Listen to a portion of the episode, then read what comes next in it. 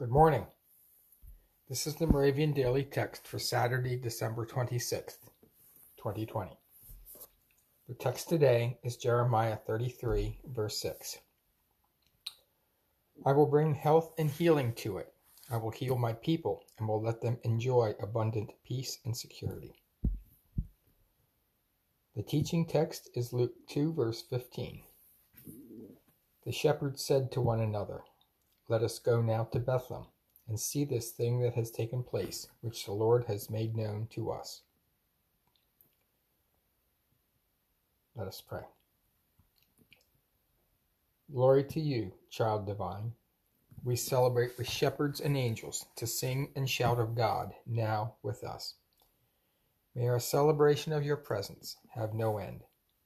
Accept our praise given in both loud acclaims and quiet, mindful reflections. Amen.